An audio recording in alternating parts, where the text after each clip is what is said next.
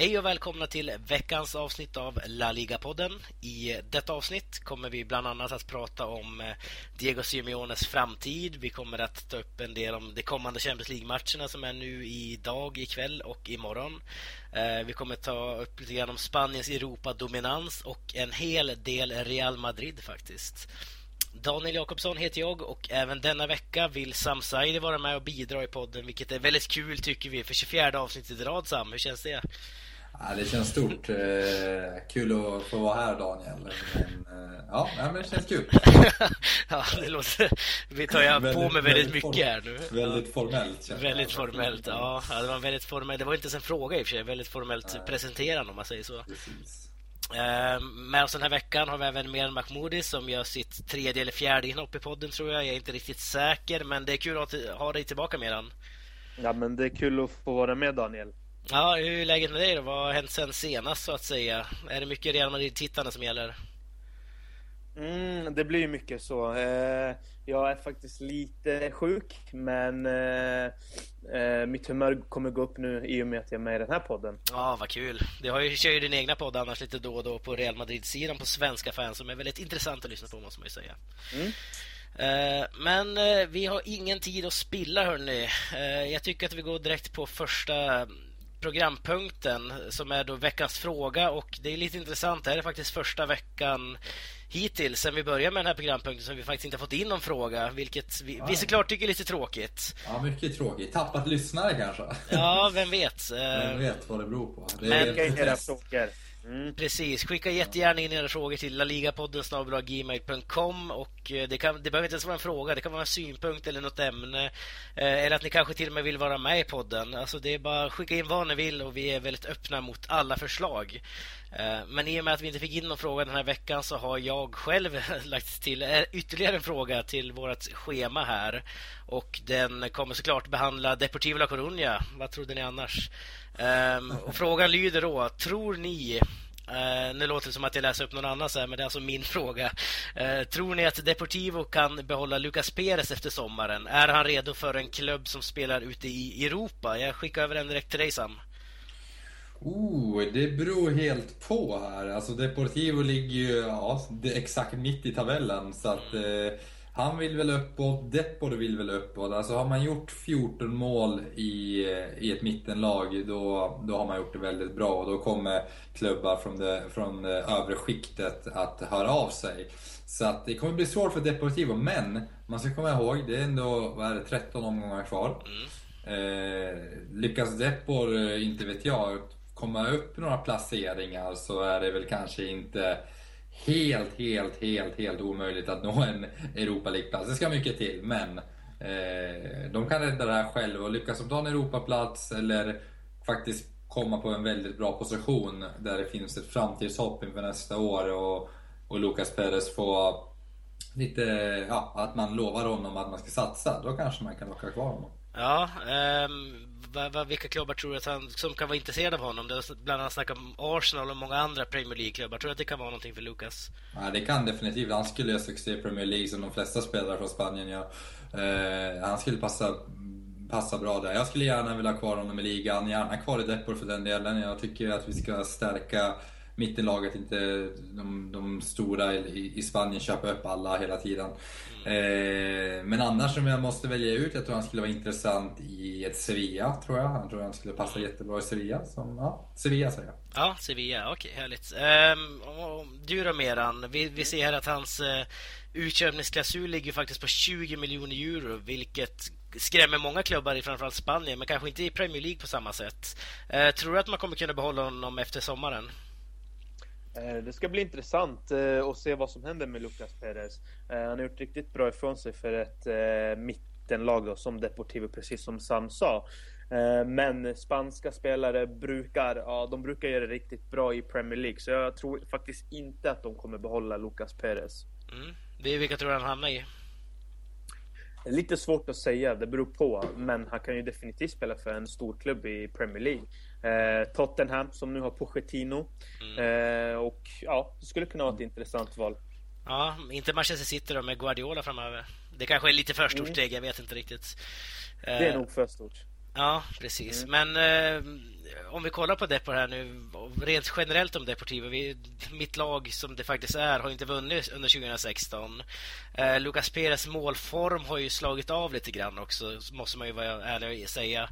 Eh, förlorade mot Espanyol nu senast. Tror du att mer än att den här formen som Lucas Perez hade tidigare kanske bara var en tillfällig sådan? Att han kanske spelade över sina kvaliteter egentligen? Jag ser som Ruth van Nistelrooy sa om mål.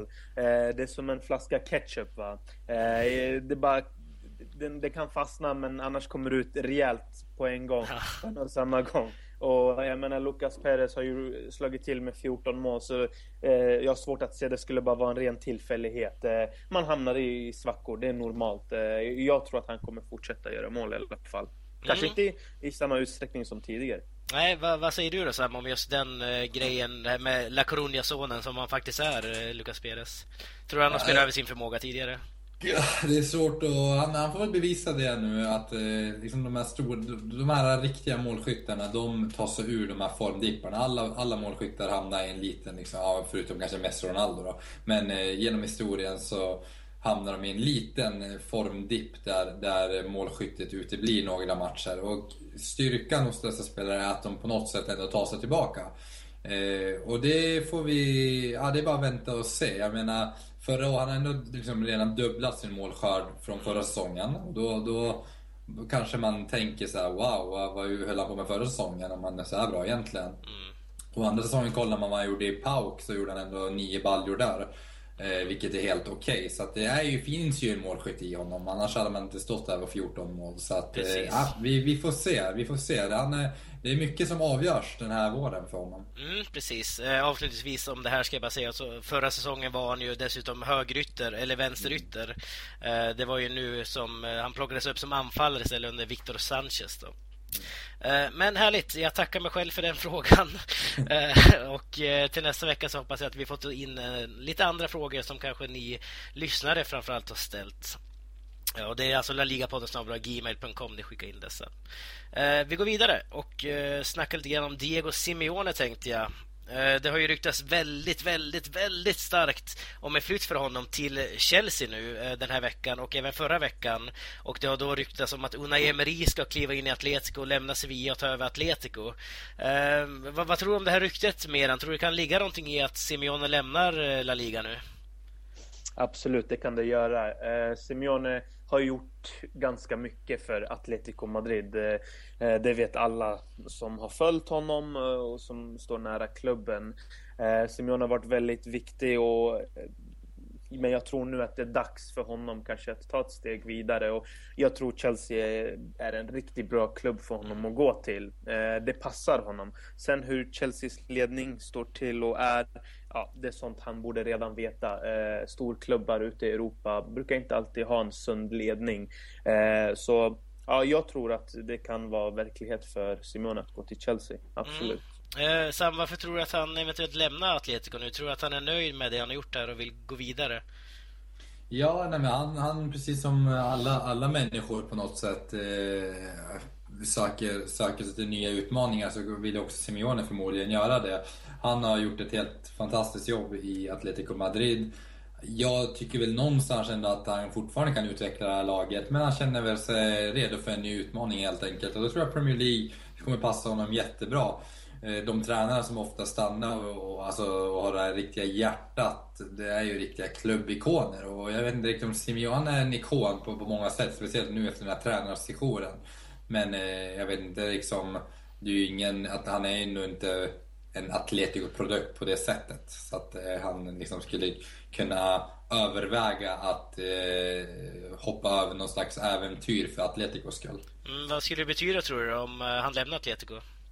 Ja, det kommer betyda väldigt mycket. Han är, det här är ju Simeone. Det han har gjort är det saknar ju nästan motstycke just nu, alltså på senare år. Han har ju tagit det här Atletico till en Champions League-final. Han har vunnit ligan i en liga som många ansåg var omöjlig att vinna eftersom Barcelona och Real Madrid var så dominanta när det kom till första och andra platsen.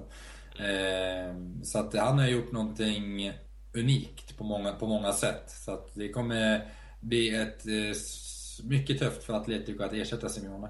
Ja, eh, som jag var inne på här tidigare när jag introducerade det här lilla snacket om Simeone så är alltså Unai Emery är ju mannen som eh, ryktas väldigt starkt nu också, framförallt den, de senaste dagarna om att eventuellt ta över Atletico i sommar.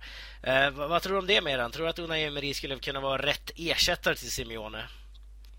Ja, men det skulle väl kunna vara en bra ersättare. Och Emery har ändå lyckats göra också väldigt bra jobb med Sevilla. Vad hur många Europa League-titlar har man nu? Två, tre under Unai Emery? Ja, eh, två det, raka i alla fall. Två raka i alla fall, precis. Så jag tror absolut det skulle kunna vara en bra ersättare. Det som Simeone har gjort ju så bra, det är att han har lagt en grund för Atletico. När man tittar på Atletico då förknippar man det här laget med ett lag som kämpar hårt och där man jobbar för varandra. Eh, så då är det bara att fortsätta på samma linje tycker jag. Och eh, om mm. Una Emery kan göra det, då kommer det här gå riktigt bra. Då kommer inte man se stora skillnader. Eh, rent att Una Emery tar över. Nej, de, annars skiljer sig ju faktiskt Emery och Simeone åt en del. Jag menar, Simeone kör ju mycket med aggressivitet, nästan på gränsen till att spela lite för fult. Eh, Medan Emery Sevilla kanske kör lite mer på eh, väldigt snabba omställningar, vilket förstås också Atletico gör. Men kanske lite mer possession-spel än vad Atletico har. Eh, vad tror du om det här att eh, Emery kliver in här, Sam, eventuellt, om han nu gör det? Jag, jag, tror att det är en jätteintressant eh, lösning om det nu blir så här. För att Emery behöver också ta nästa steg, men han hamnar i ett eh, moment 22 någonstans där han inte kommer någon vart. Att han eh, någonstans är i de här klubbarna som Sevilla, Valencia, som är liksom strax under toppen, men inte riktigt hela vägen, som är starka i Europa League. Eh, och eh, glapp, han, han, är inte redo att ta över, liksom, han kommer inte komma upp i diskussionerna när det kommer till Real Madrid eller Barcelona heller. Och då är ju Atletico Madrid liksom det steget som är på den nivån ändå. Så jag tror att det liksom kommer vara perfekt för honom att, att få ta det steget. Mm. Eh, lite kort tänkte jag bara att vi skulle nämna också nu innan den här delen är slut att eh, Granada har ju faktiskt sparkat sin coach nu när vi ändå är inne på managers. José Ramon Sandoval fick sparken igår. det har ju ryktats en del och droppen blev ju någonstans när Gary Nevilles Valencia åkte dit och vann med 2-1. ja, men de har faktiskt vunnit tre raka nu i Valencia ska vi lägga till ja. här också. två i ligan, en i Europa. men man har alltså åkt, åkt på sin fjärde förlust, ligger sist i tabellen. Sandoval är sparkad in kommer José González som jag inte har någon större koll på. Eh, men vad tycker du om det här mer än att man har gjort det här valet i Granada? Eh, jag har faktiskt inte sett så jättemycket av Granada, men att man ligger sist i tabellen eh, och att man gör av sig med tränare, det är väldigt normalt. Det får ses som lite normalt. Mm. Så att, och, det kanske var dags. Fjärde raka förlusten. Eh, och ja, det, jag kan säga att däremot kan jag säga så här. Jag tror inte att Granada åker ut. Eh, okay. Av det lilla jag har sett så tycker jag att det är ett riktigt bra lag. Eh, kan de nu få in en vettig tränare som eh, du berättade Daniel att det kommer in någon ny tränare. Kan han göra ett bra jobb, då tror jag på Granada faktiskt. Jag tror att de klarar sig. Ja, vad, vad, vad säger du Sam? Tror du José González håller kvar det här Granada? Och var det rätt att man sparkar Sandoval? Är, man man eh, tittar tillbaka på fjolåret när man faktiskt tog in Sandoval för att rädda kontraktet, vilket man gjorde. Och nu är man i en liknande situation och vill rädda kontraktet och då vill man få en ny tändning och därför tar man in José Manuel González López eh, för att rädda det här. Sen eh, Lopez som kom, eller José Manuel González som kommer från, eh, här, från Beijing, Guan, som, som assisterande tränare. Vad han har för tränar egenskaper eller vad han är för typ av tränare har jag inte så bra koll på. Men eh, det, det, jag tror inte de är ute efter det riktigt, att han ska föra de här till några stora höjder. Utan just rädda kontraktet, få den här, nya den här effekten. Den här, mm. Att man tänder till här på slutet, sista 13 omgångarna. Mm. Vi får helt enkelt se. Vi ska nog ta upp lite mer om det här eh, framöver här, antar jag. Kanske inte just i denna podd, men kanske nästa vecka eller någonting sånt. Eh, vi ska faktiskt sätta stopp för del 1 här och eh, i andra delen ska vi snacka Real Madrid.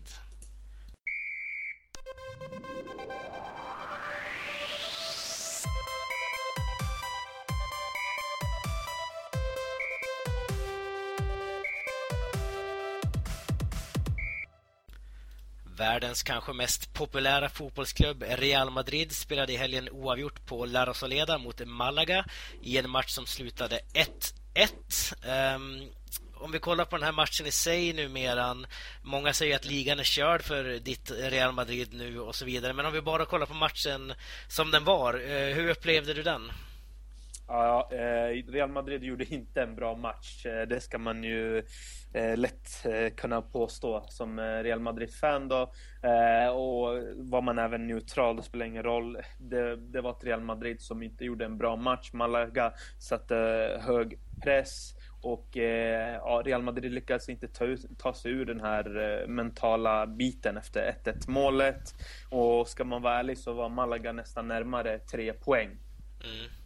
Eh, så, så, du tycker det var rättvist att det, det blev en poäng ändå kanske, eller? Absolut. Sen kan man väl säga att Real Madrid hade där i början av matchen eh, bra målchanser och, av, och, och, kanske faktiskt till och med avgöra matchen. Mm. Men man hade inte tillräckligt mycket kyla. Eh, Missat straff man, också. Precis, man missade en straff också. Eh, fast det kanske jämnade ut sig i och med att eh, Ronaldos mål var offside. Då.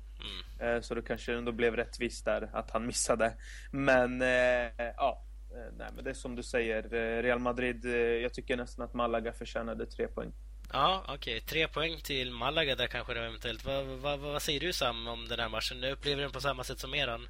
Uh, ja, nej, men jag tycker det var ganska rättvist resultat. Det kändes som att Real Madrid inte kom upp i någon vidare kvalitet. Och, ja, man, man, skulle kanske ha dödat den här matchen med den där straffen, men ja, det jämnade ut sig. Sedan Malaga gör det bra. Samtidigt som Eh, Eh, Real Madrid gör det dåligt så gör Malaga det bra och då, då tar man inga poäng på La Rosaleda. Så alltså, att Albentosa hade en sån eh, avslutningsteknik, det var lite oväntat. ja, verkligen. Mm. Men vad tror du Sam? Tror du att ligan kan vara körd för Los Blancos nu?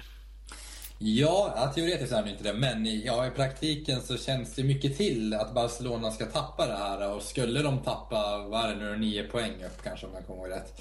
Eh, nio poäng upp. Eh, skulle Barcelona tappa nio poäng låt säga så ska det också mycket till att Real Madrid går rent. Så att eh, i praktiken känns det väldigt svårt att vända på det här på 13 matcher. Men 13 matcher är 13 matcher. Man ska dessutom mötas en gång så det kan liksom där vara nere på 6 poäng redan. Så ja, El Clasico kommer ju bli kanske liksom spiken i kistan eller att man faktiskt skapar sig lite hopp. Ja, känner du också så mer än att det kanske mer eller mindre är över nu för Real Madrid i ligan? Nej men absolut, eh, nio poäng alldeles för mycket. Min kollega Drillon skrev en jättefin artikel om det här och det, det tyvärr, adios La Liga. Mm. Eh, och det är bara nio poäng, det är för mycket. Hade det varit kanske sex poäng Ja, absolut, det är en helt annan femma. Men när det är nio poäng, Barcelona är i den formen de är i. Real Madrid har väldigt mycket att jobba på med Zinedine Zidane. Så eh, ja, jag tror ligan är körd i alla fall. Ja, okej. Okay. Um, ehm, du har ju nu fått, eller du, ditt Real Madrid ska jag säga, har ju fått in Zinedine Zidane nu i, som ny manager för Rafa Benitez. Eh, mm. Uh, vi har snackat lite grann sporadiskt om det i podden, men vi har inte riktigt gått så djupt in på honom här. Mm. Uh, alla i klubben verkar ju verkligen älska honom. Han har ju varit med där sedan tidigare såklart i B-lag och så vidare. Uh, men det är folk runt omkring det, spelare, alla hyllar honom till höger och vänster. Uh, men resultatmässigt har det inte sett bättre ut än under Rafa Benitez. Hur upplever du den här skillnaden mellan Zinedine Zidane och Rafael Benitez, Meran? Nej men det är ju så här att resultatmässigt har det varit identiskt men vi ska vara väldigt tydliga med att Zidans intåg det var oundvikligt. Eh, det var helt rätt av klubben att göra sig av med Benitez. Eh, Benitez är en kall tränare, det har man vetat sedan lång tid, till och med innan han tränade eh, Liverpool. Och Zidane är en spelare, eller är en tränare som kommer in här nu då och har en riktigt bra relation med spelarna och det är väldigt viktigt. Eh, sen att det resultatmässigt är väldigt identiskt, absolut, så kan det vara. Eh, men eh, under sidan har spelet sett mycket bättre ut offensivt. Mm. Eh, sen finns det eh, vissa aspekter då som sedan måste jobba på, till exempel att kunna lägga en grund för klubben eh, framöver. Man måste ge sidan tiden. man ska inte glömma att det var Benites Real Madrid. Oj. Ja, kanske Sam vill fortsätta där med utläggningen om Zidane och Benitez. Hur, hur upplever du skillnaden här? Eh, nej men jag eh, kan bara instämma att, eh, ja precis det Meran sa. Eh, och så ska vi komma ihåg att Zidane hade ju mycket vunnit redan. Alltså grundläggande i, ja du Daniel har själv läst ledarskapskurser i, i, din utbildning och det är någonting som är grundläggande där är ju liksom goda relationer, det betonar man hela tiden. Eh, att har du inte en god värdepedagogik och har du ingen eh, go, har du inte goda relationer till din grupp eller till liksom, eh, den grupp du ska eh, vara ledare över, då spelar det ingen roll om du har briljanta taktiska egenskaper. Eh, så den biten löses av sig själv just för att Zidane har den status han har och just för att spelarna tycker om honom, respekterar honom och att han har varit i klubben tidigare. Däremot så får vi bara är det en tidsfråga där vi får bara vänta och se huruvida Zidane är en tränare eller om, man, om vi ska placera honom i den här kategorin Maradona-typen som bara lever på, sina, på sin status som spelare. Om man faktiskt har en taktisk briljans, om han är skolad eller om man bara gett sig på någonting han egentligen inte behärskar. Men det är för tidigt för att säga. Ja, precis. Eh, Zidane tog ju över den här truppen nu. Han har ju inte riktigt kunnat bygga den här själv som han hade velat. Han hade ju ingen försäsong på sig eh, och så vidare. Det måste man också ha i beaktning när man tänker på hur det går för Zidane resultatmässigt. Om man kan jämföra med exempelvis Jürgen Klopp i Liverpool just nu, men det är ett helt annat program.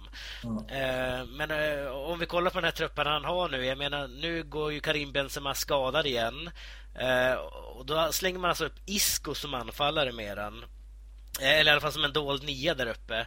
Eh, eh, känner du att det är bristande bredd i anfallet hos ditt Real Madrid? Jag har varit inne på det här väldigt många gånger. Real Madrids trupp Eh, den är felbalanserad.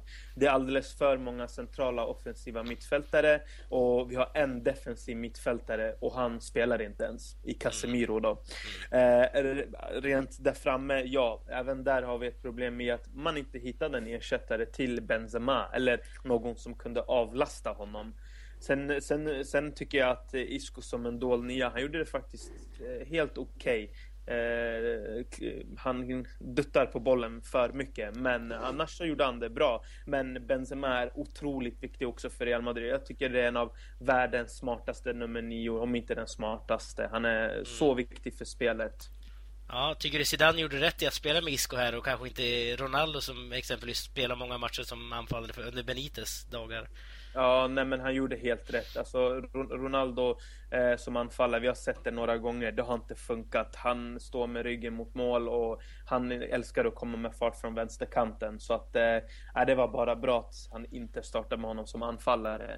Eh, som sagt, Isco gjorde det bra. Han, eh, han hade ju chansen där att passa Ronaldo eh, en gång och så hade han en annan möjlighet att passa en annan medspelare i början av matchen. Så han kom ju fram till sina chanser, eh, men eh, ja Eh, som sagt, Isco duttar väldigt mycket på bollen. Eh, det, det, är ett problem som han har. Men han spelade också falsk nia, så, mm.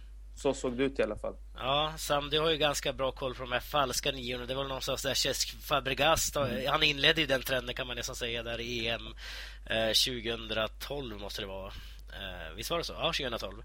Uh, hur ser du på det här med att man spelar med Isco som falsk nia och kanske inte Ronaldo eller någon, någon annan spelare på topp nu när Benzema är borta?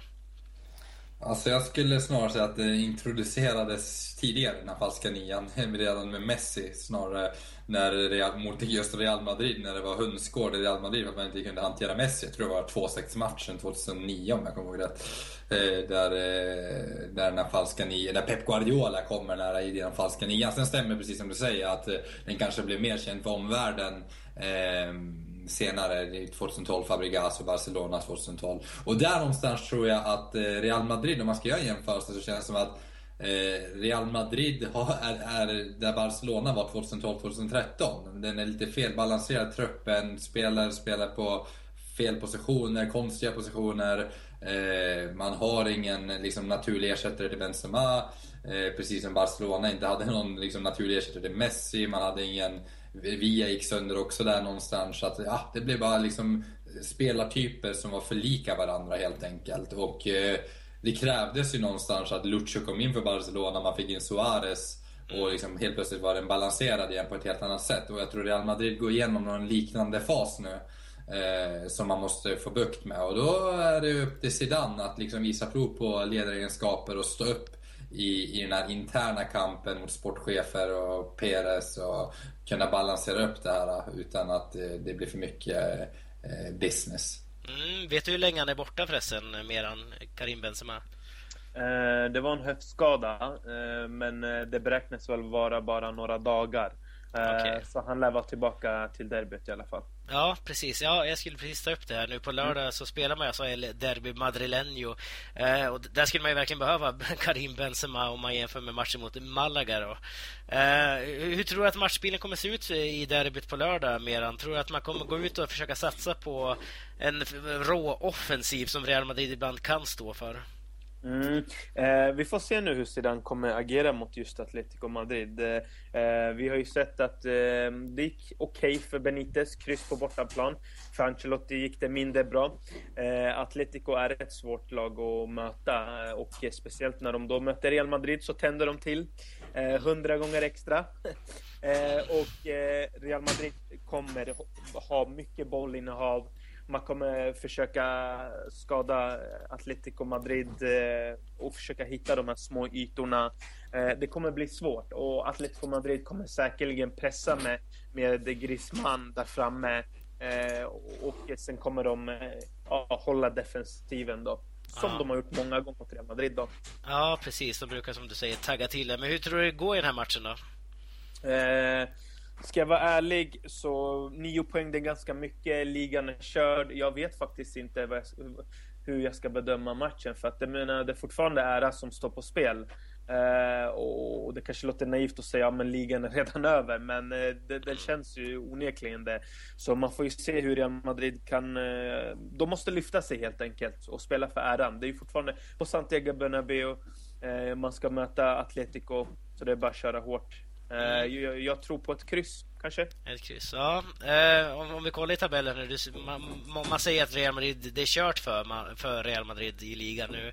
Mm. Eh, då kanske man, sjukt nog, kanske kollar lite neråt. Och där ser vi att Villarreal som var väldigt bra, för de ligger bara fem poäng bakom. Mm. hur, hur, viktigt tror du den här matchen är, Sam, för Real Madrid framför allt? Att man går segrande ur den här bataljen? Eh, jag tror det är, eh, precis som Meran var inne på, det är viktigt på många olika sätt. Eh, dels för prestigen, men också man kan snacka hur mycket som helst om att ligan är, är körd, men någonstans så finns det inte ett hopp där. Och för att kunna dra i det lilla halmstrå som finns kvar så är det ju ytterst nödvändigt. Men också prestigemässigt, det är derby, det är storebror lillebror snacket kommer upp. Så att ja, det kommer bli en intressant match ur många synvinklar. Ja, vad förväntar du av den här matchen då? Hur ja, tror du det går? Ja, jag förväntar mig mycket. Jag, alltså, det är en sån här uh, höjdpunkt på lördagen. Där man spelar, alltså, ja, mm. man, man kollar på tablån och ser att det är en bra match på, på TV. Och det, det där är, den, den faller i den kategorin såklart. Och då vill man ju se som neutral då, uh, en, en bra match med hög intensitet. Där lagen bjuder på offensiv, anfallsinriktad fotboll. Så att, ja, men det, det blir intressant. Ja, det ska bli intressant. Eh, några andra intressanta matcher ser vi dels ikväll och imorgon i Champions League och eh, även i Europa League. Det får vi inte glömma såklart. Eh, och det tänkte jag att vi skulle prata om i del 3, för nu är del 2 över.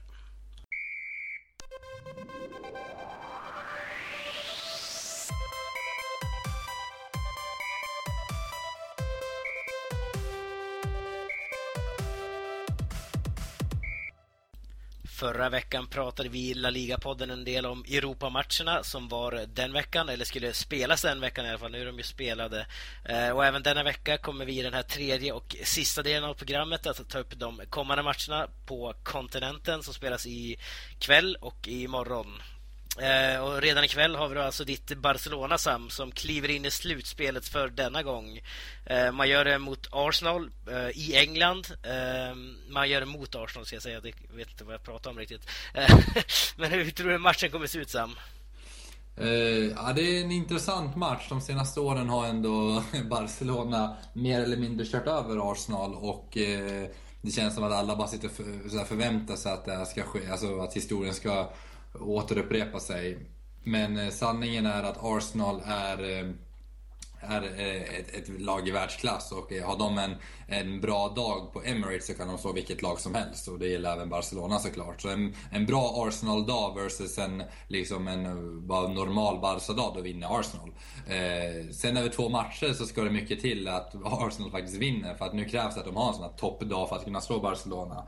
Eh, och skulle de ha det och få, få med sig ett resultat så ska man också till Camp Nou sen. Så att det ska mycket till ändå någonstans. Lite flyt, vilket man behöver i CL. Små marginaler. Men grundkvaliteten finns där för att slå Barcelona. Det är det något lag i Europa, det finns nog 5-6 lag som kan slå ut både Barcelona och Real och då är Arsenal ett av dem. Ja, vad, vad, vad tycker du att Barca ska se upp med nu då på eh, Emirates här mot Arsenal?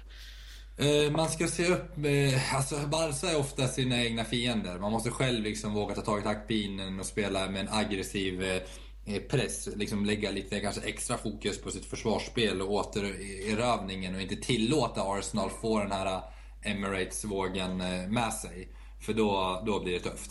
Mm. Ja. Ja, vad, vad, tror du Meran? Tror du att Arsenal kan rubba Barcas otroliga form som de faktiskt upplever just nu? Bästa i klubbhistorien? Ja, Arsenal har ju ingenting att förlora i alla fall. Eh, sen är det mycket som Sam säger. Har Arsenal en väldigt bra dag, då kan de slå, då kan de slå i princip vem som helst. Men nej, jag har svårt att se det. Eh, jag tror att Barca kommer vinna den här matchen. Eh, Arsenal kommer vara för naiva. Eh, för de kommer inte backa eh, för mycket. De kommer kunna satsa på kontringar, men de kommer inte heller bara kunna slå bort bollen hur som helst. För det är ett bollinnehavslag. Och mm. för mycket kan man inte heller tendera att gå ifrån det. Mm. Precis, man börjar också på bortaplan här nu, eh, Barca. Eh, tror att det är en fördel för katalonerna att börja på borta i England och eh, sen avsluta på Camp Nou meran? Absolut, så är det ju. Arsenal måste ju mål, det vet de. Och eh, Barca brukar som oftast inte gå mållösa. Va? Eh, och eh, får man dit ett mål, även om Arsenal skulle vinna nu 2-1, så ska man fortfarande ha ett bortamål och då har man också matchen på hemmaplan kvar. Mm. Och på hemmaplan är man ju väldigt starka. När, när var det senast man förlorade på Camp Nou? Ja, det måste väl varit bra bra länge sedan, ja. Precis. Mm. Eh, vad, vad, säger du Sam? Tror du att det är en fördel för Barca att börja borta? Ja, det är det. Det är alltid fördel att börja borta, borta i Champions League. Eh, och, för då kan man reda ut det på hemmaplan sen om inte den första matchen gick som den, den skulle. Men sen så får man inte heller se det som någon slags trygghet eller garanti på att gå vidare, för det är det inte heller. Det gäller fortfarande att man gör en bra match på bortaplan och får med sig ett bra, ett halvt, eller ett bra resultat. För annars så kanske det blir svårt att rädda upp hemma. Så att man får inte bara kollapsa nu. Man, man får ändå så här, Barcelona, det händer inte så ofta men det har hänt några gånger att man kollapsar Eh, jag tänker så här Inter 2010, liksom en kollaps där. Bara, ja, mycket otur och, och, samtidigt som att man själv inte gjorde jobbet. Så att, eh, ja, det är Champions League, det är det som är charmen med den här turneringen. Liksom, adrenalinen kommer upp, man vet att det är små marginaler. Det är inte alltid det bästa laget som går vidare och det är det som är charmen. Mm. Härligt. Eh, ett annat lag i, från Spanien som spelar nu Champions League i veckan, det är ju imorgon. Då spelar Atletico Madrid borta mot PSV i Eindhoven och Holland. Och även där så börjar Atletico borta. Eh, hur ser du på den här matchen? Meran? Känns den mer öppen tycker du, eller tror du att det är ungefär på liknande nivå som Arsenal-Barca? Jag skulle säga att Atletico ska bara gå vidare. Eh, I Barcelonas fall är det inte... Alltså okej, okay, många förväntar sig att Barcelona också ska gå vidare och det kommer nog de säkert att göra. Men jag tycker att Atletico, de, de måste gå vidare. Så, så enkelt är det bara. Du ser dem som större favoriter än vad Barca är i det mötet alltså? Ja, nästan att jag gör det faktiskt. Mm. Håller du med om det Sam?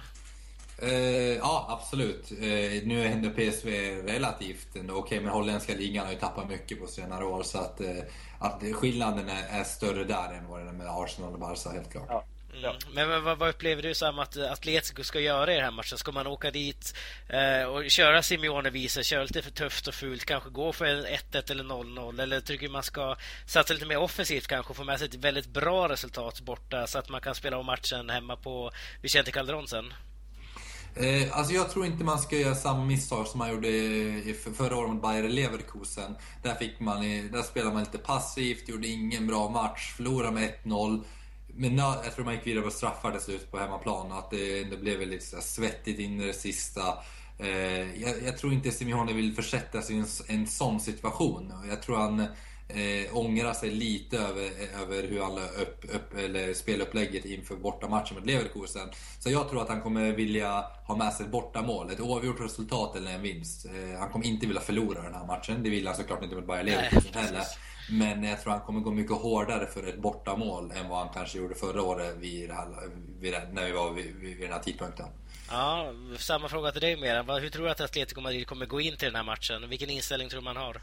Nej, men inställningen är att vinna matchen eh, och sen såklart att man inte släpper in något mål bakåt. Ju. Eh, det är ju det som är viktigt då. Eh, och det kommer nog Atletico antagligen inte att göra.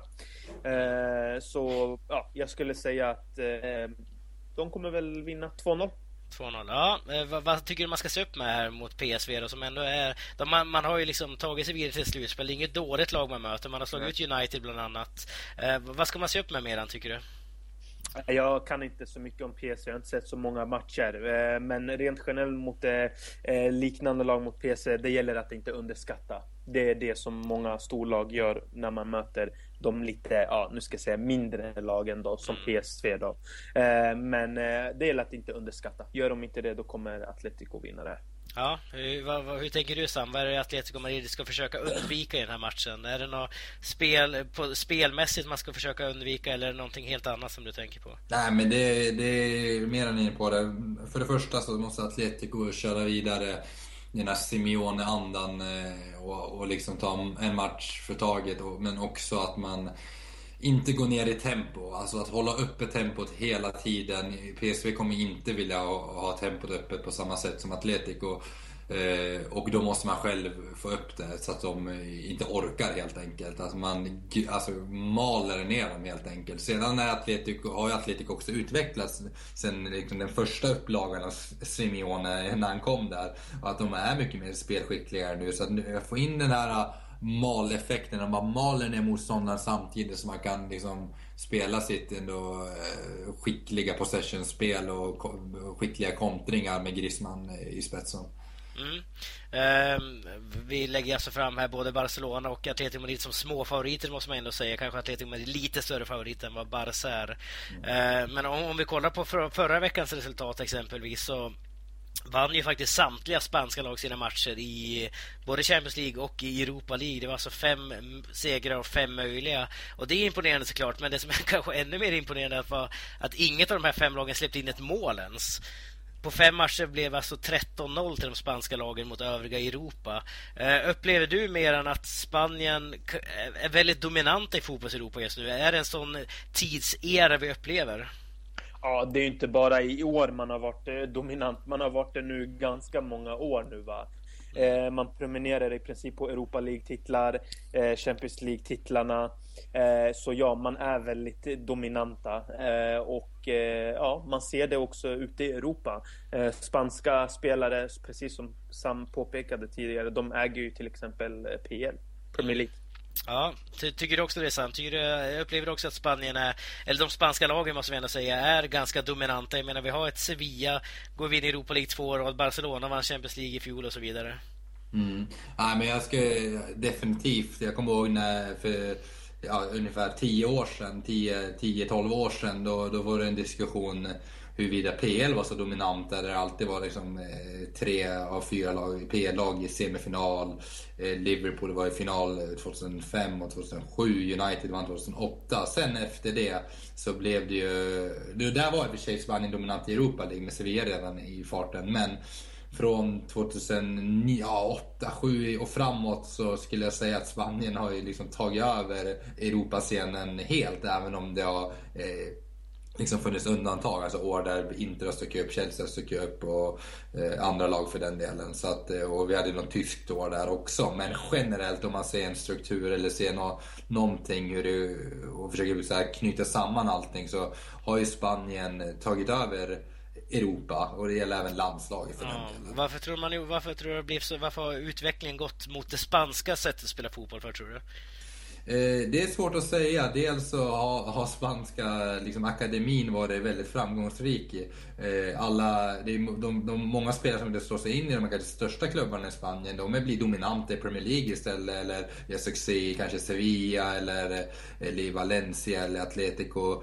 Så att eh, det, det, för det första så är de som inte följer spanska ligan har kanske inte koll på det. Att det, även de här mittenlagarna, det finns så otroligt skickliga spelare där. Så delvis har det med, med skolningen att göra. Att den spanska skolan helt enkelt är inne just nu. Att det är den som är mest effektiv. Det är den som bär frukt. Eh, eh, den i kombination även med, med den tyska stilen lite som också är på frammarsch. Är väl kanske de två dominanta just nu. Som, och England har halkat efter. Mm. Håller du med om det, Meran?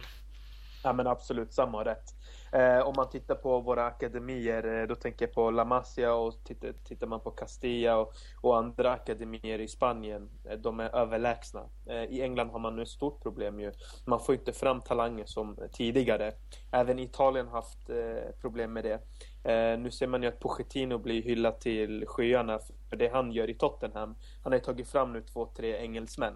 Och det ses som något revolutionerande. Ja. Med, medans i Spanien, det fast Real Madrid är inte kända för att ta upp sina egna talanger till A-laget. Men att få dem ut i Europa, det, det, är inga som helst problem. Nej, inte längre ska vi säga där för Real Madrids del också. Ja, man ska ju komma ihåg liksom bara en, en etablerad spelare som låt säga Juan Mata. Det är en, liksom, en spelare som håller hög nivå i Premier League. Kolla Santi Cazorla. De är alla liksom fostrade i, i den spanska akademin på ett eller annat sätt. Eh, och de platsar inte i de stora lagen i Spanien men de är liksom eh, bärande för, eller David Silva för den delen, i, i Premier League för topplag. Precis, och det gäller ju även om vi ser Xabi Alonso i Bayern ja. München och Borja Valero i Fiorentina och så vidare. Precis. Eh, som går väldigt bra, men det är kul. Eh, vi börjar faktiskt närma oss slutet av programmet här nu. Eh, jag tänkte att vi som vanligt ska tippa veckans match. Förra veckan så tippade vi det här... Det här eh, vi tippade baskiska derbyt mellan Athletic Bilbao och Real Sociedad. Eh, en match som slutade 0-1 faktiskt till Real Sociedad. Det var faktiskt ingen av oss tre som gissade på det eh, på förhand. Vi hade Filip Pettersson som var med förra veckan. Han gissade på 1-1, eller tippade 1-1. Sam, du tippade på 1-0 till Athletic Bilbao och jag tippade 3-1 till Athletic Bilbao. Så att inga poäng för någon av oss den veckan i alla fall. Denna gång så tänkte jag att vi skulle tippa Barcelona-Sevilla Eh, som spelar nu på lördag, va? Söndag. Söndag. Spelar nu på söndag. Härligt. Jag har väldigt dålig koll på när de här mm. spelas. Eh, men Barcelona-Sevilla, jag tänkte att eh, du får börja Sam. Ja, jag tror att... Oh, det är på Camp Nou också.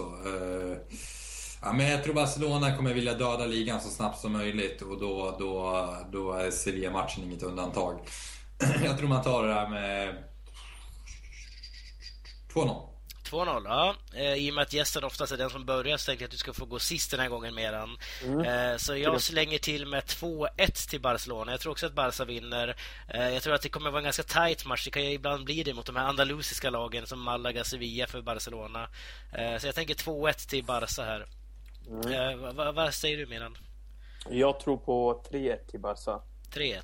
Ja. Mm tre stycken ettor i alla fall. Det var väl kanske ingen större skräll egentligen. Men med tanke på Sevillas form och så där så kan det nog bli en väldigt intressant match tror jag på förhand. I alla fall. Man har inte förlorat sedan november månad i ligan. Mm. Uh, ja, en förlust sedan november ska jag säga. Uh, ja, men härligt. Uh, Sam, ska du köra din veckolista? Ja, absolut. Vi börjar med veckans Tokero som är vår egen John Guidetti som fortsätter leverera. Kanske inte var hans eh, svåraste mål i karriären. Men han får väl lite eh, fördel i och med att vi huserar i Sverige i sann nationalistisk anda, fast jag är antinationalist. Eh, så får han eh, denna utmärkelse. Eh, jag skulle nog kanske också vilja, förut, utöver de här två målen, vilja lyfta fram en, en riktigt bra framspelning till Aspas, en klack där som förtjänade ett bättre öde. Så att Guidetti får veckans Tokero. Mm, kul, det var ju även Celta Vigos första seger på mm. några veckor i alla fall. Han, håll, han håller kvar dem i kampen om Europaplatserna kan man säga. Mm. Mm. Eh, veckans förbär då? Ja, det får bli José Ramon Sandoval som inte hade en lyckad säsong med Granada och eh, fick som jag nämnt tidigare eh, sparken. Eh, det gick inget bra det här. Eh, han räddade kvar dem förra året men det är väl en tränare som ja, hoppar omkring lite, har varit runt och eh, Ja, det, det, det, fanns ingen tydlig idé, ingen vision kändes som. Så att, eh, nej, Sando, Sandoval gjorde ett dåligt jobb i, i slutändan och förtjänar en farväl. Mm, köper listan med den. Eh, absolut. Eh, som eh, Sam berättar här, eh, John Guidetti, han förtjänar att hyllas. Eh, de få svenska spelarna vi har ute i Europa, de som gör det bra i en stor liga, eh, ja, de ska hyllas och eh, John Guidetti är inget eh, undantag där då.